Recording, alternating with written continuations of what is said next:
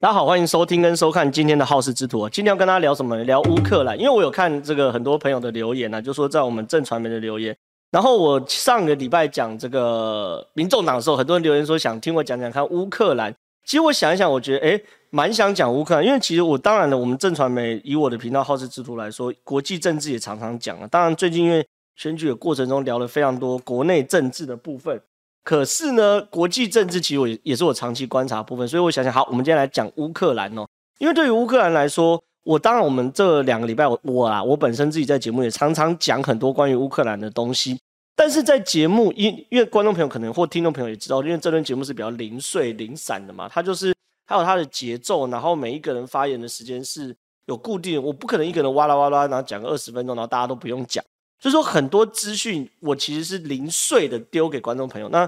呃，并不完整，也不并不容易看到整个乌克兰的战争的这个全貌、哦，所以说对我而言，我我我趁这个机会哦，在好事之徒一次哈、哦，把大家讲说我对于乌克兰的观察，然后来跟大家分析哦。不过观众朋友也要体谅，因为说呃，这个战争是每一分钟都在改变，然后战局是每一每每一天一定都有很大的战局的嘛，比如说有时候要谈判，有时候要停火等等，所以说一定会跟我录影的时间会有会有所落差，可是。我会尽可能的用这个比较全局观，就就是看整件大格局的状况之下分析判断，来跟大家聊聊这次的乌克兰战争哦。那里面会囊括几个部分啊。第一个部分就是说，为什么乌克兰那么难打？哈，观众朋友可能可能大家都发现说，哇，原来俄俄罗斯也是全世界军力第二名的国家，或者是第三名，因为有人说它比中国强，有人说它比中国弱，但原则上世界军力前三名就就嘛是美国、俄罗斯跟中国嘛，对不对？好，世界军力前三名的国家，为什么打乌克兰这样的小国？它的 G D P 人均 G D P 只有多少钱呢？大概三千多块台币。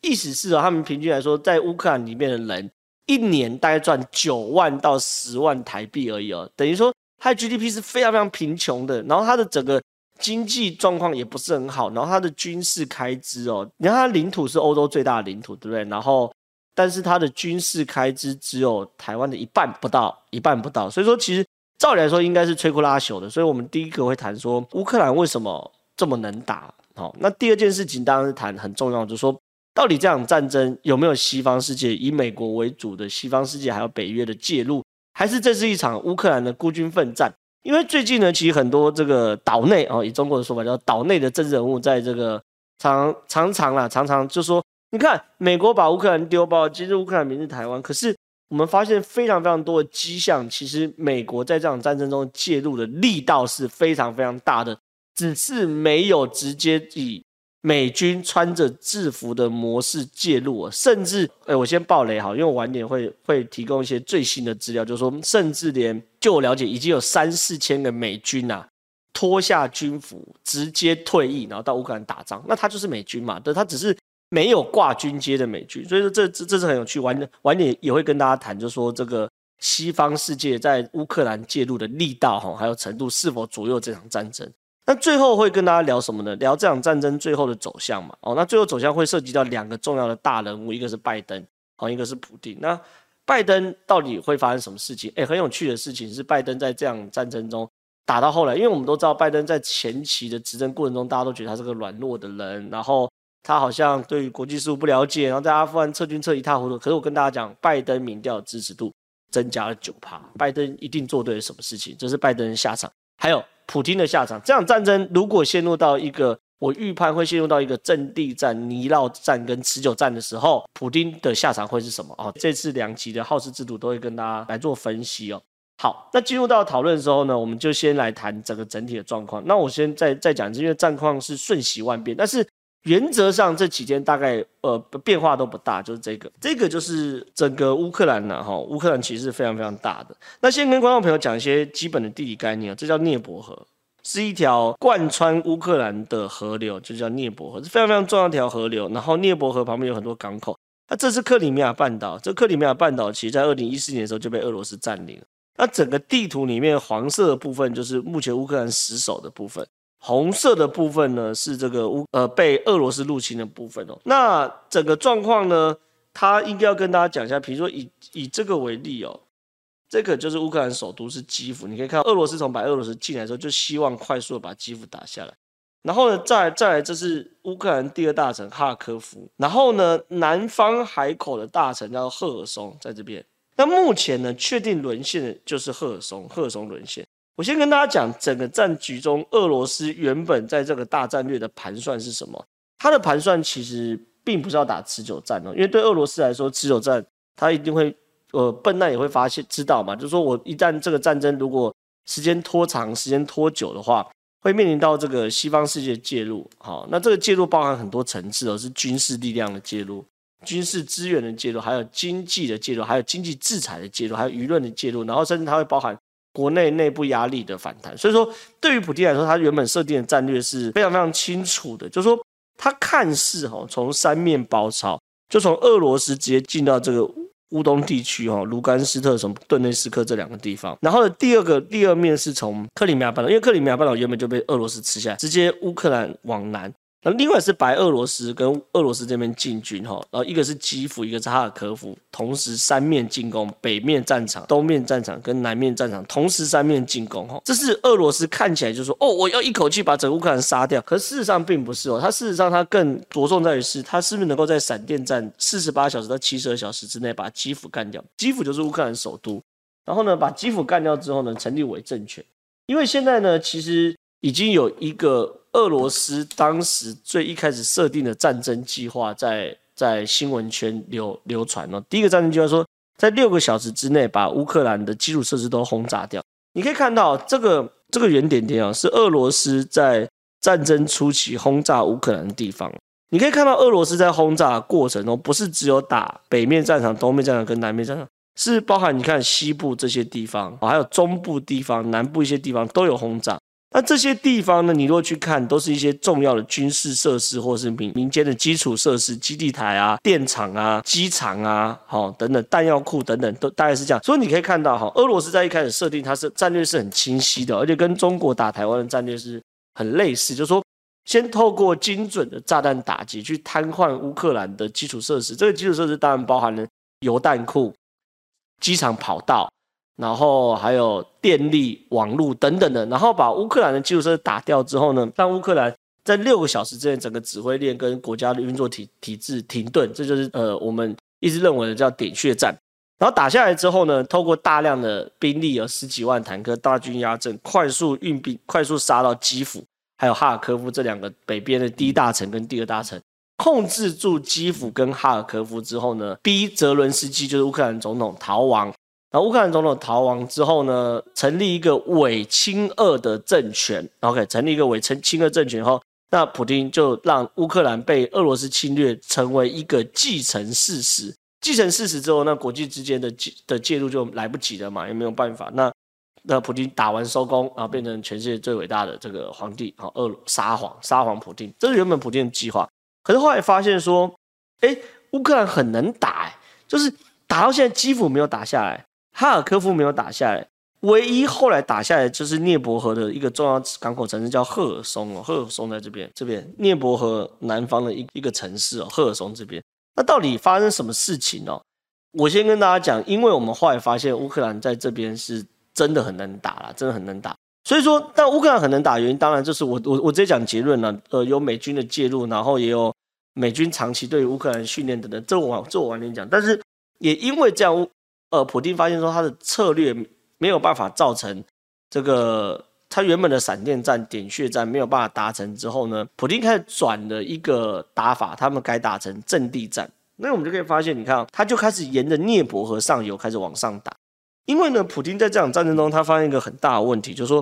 我们我们不在新闻画面上看到很多东西，就是说，嗯呃，很多战车没有油了，然后士兵没有饭吃，就他补给出了很大的问题。为什么补给出了很大问题？因为在整个乌克兰北边这边一大块地方，然后接壤白俄罗斯、俄罗斯这边是平斯克沼泽，非常大一片沼泽。那这个沼泽呢，大家可以想象，在呃，如果它是在冬天的时候，平斯克沼泽是会变一片冰原，那说坦克啊、战车过去都没有问题。可是现在偏偏问题是，平斯克沼泽现在是二月，有春暖花开了，然后开始融化，所以它就变成泥泞地。所以我们也看到很多画面是坦克卡在烂泥巴堆里面啊，然后补给车卡在烂泥巴堆里面等等，就是他的补给出了很大的问题，然后他们在短时间内又拿不下乌克兰的时候，他们开始改打阵地战，就是他们有一个大策略说，好，那我们打不下来后，我们改打从涅伯河沿路开始往上打，最港口城市赫尔松哦，从这个港口这边进来，开始进到赫尔松 ，OK。 然后在赫尔松这边呢，开始打下来后呢，然后沿着涅伯河往上打。这边有个叫做安赫德小镇，安赫德小镇旁边有个叫做扎波罗热的核电厂。那如果观众朋友或听众朋友最近有在看出新闻的话，大概有的新闻媒体是做说普丁发疯了，他竟然去炸乌克兰的核电厂等等等等的。其实事情不是这样，普丁没有发疯哦，打仗也不会发疯。 打他会打这个扎波罗热核电厂，原因是因为，哎，扎波罗热在这边哦，可是扎波罗热核电厂在安赫德小镇旁边。你看，我们如果进 Google Google Map Google 扎波罗热核电厂，它的定位是在安赫德小镇这边，因为安赫德是一个扎波罗热这个涅伯河里面第二个非常重要的港口城市哦，第一个是赫尔松，这是进去一定要经过赫尔松，再来就是安赫德小镇。那你可以看到这边的水域特别大哦，如果这边吃下来的话。 沿路可以继续往上打的时候，这边可以变成一个船舰修整跟补给的地方。所以说我的判断啊，它往上会继续打，哦，包含丹伯贝佐斯基，包含列克缅佐格，还有切尔卡舍，都会变成是未来战火可能的状况。那我我我先预言嘛，对，我们来看下下下一个会战的发生地点会不会就是在丹丹伯贝佐斯基，然后扎波罗热、克列缅丘格跟切尔卡舍这些地方，因为。 对于俄罗斯来说，我认为蛮明确，就是说他们发现闪电战打不赢之后，他们开始改打阵地战，然后沿着涅伯河一路往上打打打打打，把最后涅伯河会连到哪里？会连到基辅，然后把整个乌克兰贯穿后变成乌东跟乌西哦，这是目前的我我我预判的走向。OK， 然后当整个乌东都被俄罗斯吃下来之后呢，他们就可能会进入到实质谈判，那它会变成是有一点类似以前二战的时候东德跟西德的状况。那 中间有个柏林围墙，那这边在这边状况就是会有个涅伯河，然后呢东乌克兰跟西乌克兰，然后变成西乌克兰变成实质抵抗俄罗斯的最前线，然后西乌克兰呢会进入到北约，这是我目前预判最后政治的走向。我们先先先先看看有没有可能会发生。好，反正我先预判嘛，然后到时候如果事情真的发生，我们再来神预言一下，我会把跟跟大家 review。好，那现在回回回过头来谈最最重要的核心议题，就是乌克兰的。 优势是什么？为什么乌克兰这么能打？好，因为乌克兰其实并不是没有跟俄罗斯打过仗。二零一四年克里米亚战争的时候，乌克兰已经跟俄罗斯打过一次，那时候乌克兰兵败如山倒啊，简直像大人打小孩一样。克里米亚战争说死说输就输，然后呢，大家开始西方世界开始惊觉几件事情。第一件事情，因为过去西方世界一直把北约定调为是对抗俄罗斯的最前线，可是呢，这次二零一四年的克里米亚战争就然后。 俄罗斯把这个克里米亚半岛，再跟大家讲解一下，把这个克里米亚半岛吃下来之后呢，西方世界惊觉，哇，原来对抗俄罗斯的最前线并不是北约，而是乌克兰。那乌克兰他们去检讨他的状况的时候，发生有几件事情，穷当然不用讲，乌克兰当然是穷，这这这是没办法的事情，因为他军工产业承袭自苏联时期，那后来也没有人国家会跟他买武器嘛，因为大家都是美规的，好，穷是一定穷，可大家去检讨一件事情，就是说。 原来乌克兰的陆军，然后战术、战略，然后武器，还有军事，全部承袭自苏联时期的观念。那还有武器，那这变成是说，俄罗斯在评估要打乌克兰以及乌克兰有可能会做出的反应的时候，俄罗斯会非常非常好去预测乌克兰的战斗力跟未来的战术走向。所以这变成说，因为因为因为苏联老大哥就是俄罗斯嘛，那真正军事人才跟最更新的武器都在俄罗斯嘛。 所以对乌克兰来说，当然你一旦遇到自己老大哥打，怎么打都输。那乌克兰发现说，好，这件事情我们如果持续下去的话，那俄罗斯要侵略乌克兰只是时间问题嘛，他随时想侵略就侵略嘛。所以西方世界开始做一件事情，从二零一四年开始有意识的去协助乌克兰换装，然后训练乌克兰军队，让它变成一个美军，而不是苏联遗留下来的的一个战斗部队。 那我怎么知道知道这件事情？我们来看这个这个东西，这叫快速三叉戟的这个演习哦。那这是二零二零年，其实每一年都有， 二零二一年也有，每一年都是乌克兰哦。这是黄色跟蓝色国旗是乌克兰哦。我跟大家讲为什么？因为黄色代表小麦，蓝色代表蓝天呐、啊。因为乌克兰是粮食大国了、啊，所以这是他们的国旗哦。不要像国民党一样搞反的哈、哦，把蓝天放在下面。好，跟美国的联合军演。然后有加拿大、英国啊、德国啊等等的国家一起来，这些都是北约国家。好，北约国家以美国为首的北约国家跟乌克兰做快速三叉戟的军演哦。那这个这次军演的 logo 嘛，那你可以看到以这个来说很清楚，有 U S Army。好，这是快速三叉戟的画面。然后你看美军的背章就是美国军人。那接下来我们在讲的过程中，我们会有很多画面给大家看，就是快速快速三叉戟的演习画面哦。我跟大家讲，跟大家讲这个状况大概就等同于是说，因为美军发现说乌克兰的所有战术、战略、战绩、武器全部都承袭自俄罗斯的这个大陆军思维嘛，所以说这样打一定打不赢俄罗斯。那美军透过了从一四、一五、一六、一七、一八、一九、二零、二一准备了八年哦，然后就是要协助乌克兰。彻底改变乌克兰的军事的观念跟武器哦，等于在协助乌克兰转股哦。所以你我们可以看到呢，这些军事演习画面里面非常多的画面都是很经典的，就是在城市上巷战。好，它并不是要求乌克兰去学什么抢滩啊、两栖登陆啊，那是没有意义的嘛。乌克兰不太需要处理这个东西，可他们在那种城市的巷战哦的的训练是非常非常多的哈、哦。这这些我们的画面都不断有。那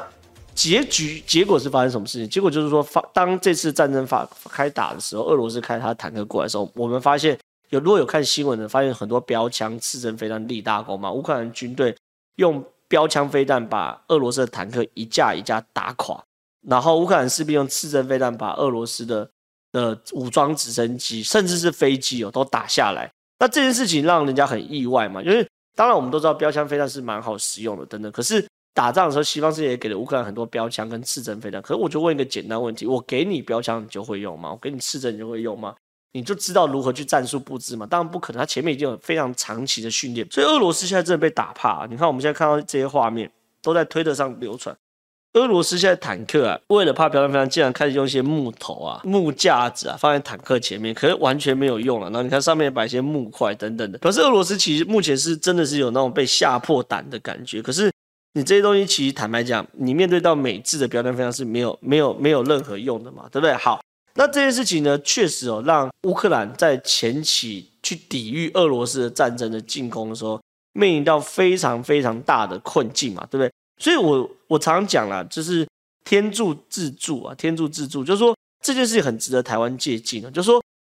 我我在这边做个小结哦，因为我这一段讲到乌克兰的第一阶段如何挡住俄罗斯的故事，我我我我在这边做个小结，剩余的我们在第二阶段来聊。就说乌克兰这件事，当然给大家非常大的借鉴，就说俄罗斯如今打乌克兰方式，很有可能就是未来中国打台湾的方式，就是一开始有透过飞弹，然后点穴战，啪啪啪啪把台湾基础设施都打掉之后，我们核电厂、我们的基地台，然后我们的网络、我们的指挥系统打完之后呢？然后开始渡海，然后渡海攻击之后呢，呃，可能上岸，然后在台台北、高雄同时上岸，然后把台湾斩斩首哈、哦，然后控制住，然后扶持伪政权等等的，这这这几乎是一模一样的状况。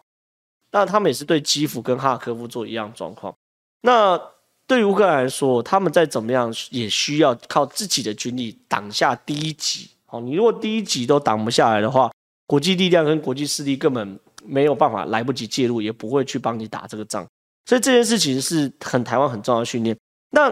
美国这样子协助乌克兰受做换装，有没有在协助台湾呢？有，我们最近很多军事新闻，包含正传媒也跟大家分享，其实美军的教官室现在不断在台湾轮轮替的，然后教台湾新的战术跟战技。那我们现在的演习，比如说你仔细去看，也也从九条好汉战役班变成六条，那六个人为一个单位。最小的战斗单位其实就是美国绿扁帽的战斗单位，然后我们现在有联合兵种营，也是美军建议的，就是以前就是炮兵营、坦克营等等，一个营就是一个兵种。和联合兵种营就是说现在战争都复合性战争嘛，我联合兵种营里面有坦克、有炮兵，然后有步兵，什么都有，然后还有陆海空的联络官，我可以要求空军支援、海军支援、陆军支援等等的，它变成一个整合性的战斗单位。那这也是美军建议的。那我们以前呢是大陆军思维，也是承袭自中国，也是承袭自中国六军团、八军团、十军团，但现在呢变成什么？我们要改成作战区，北部作战区、中部作战区、南部作战区，还有东部作战区。这个差在哪里呢？六军团就全部都是陆军嘛，对不对？那可是打仗的时候，对方又有海军、有空军，我怎么只派六军团过去呢？可我们改成作战区的话，这里面就有又有陆军又有空军等等的，它就变成是一个整合型的作战单位，变成一个作战区。这些都是美军在对。台湾做军事体制的调整。那这个东西呢，你看从乌克兰战争可以知道，真的有帮助。那我们这一期的好事之徒先分析到这边，然后后面呢，包含这个美军有没有其他更积极的介入的方式，然后未来西方世界怎么制裁俄罗斯，那俄罗斯的走向是什么，拜登的走向是什么，我们在下一集跟大家分析。